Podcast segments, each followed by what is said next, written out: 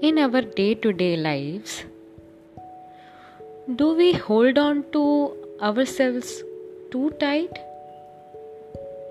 Here is just a little justification.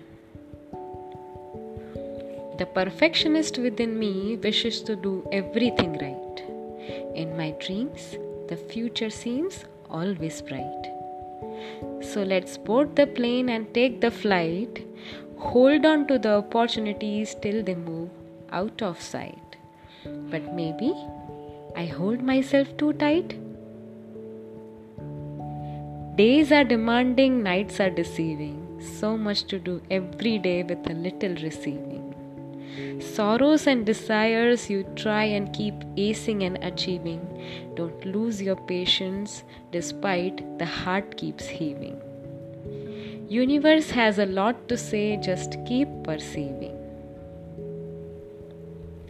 Every day is an emotional glide, scarred within a tear mislide.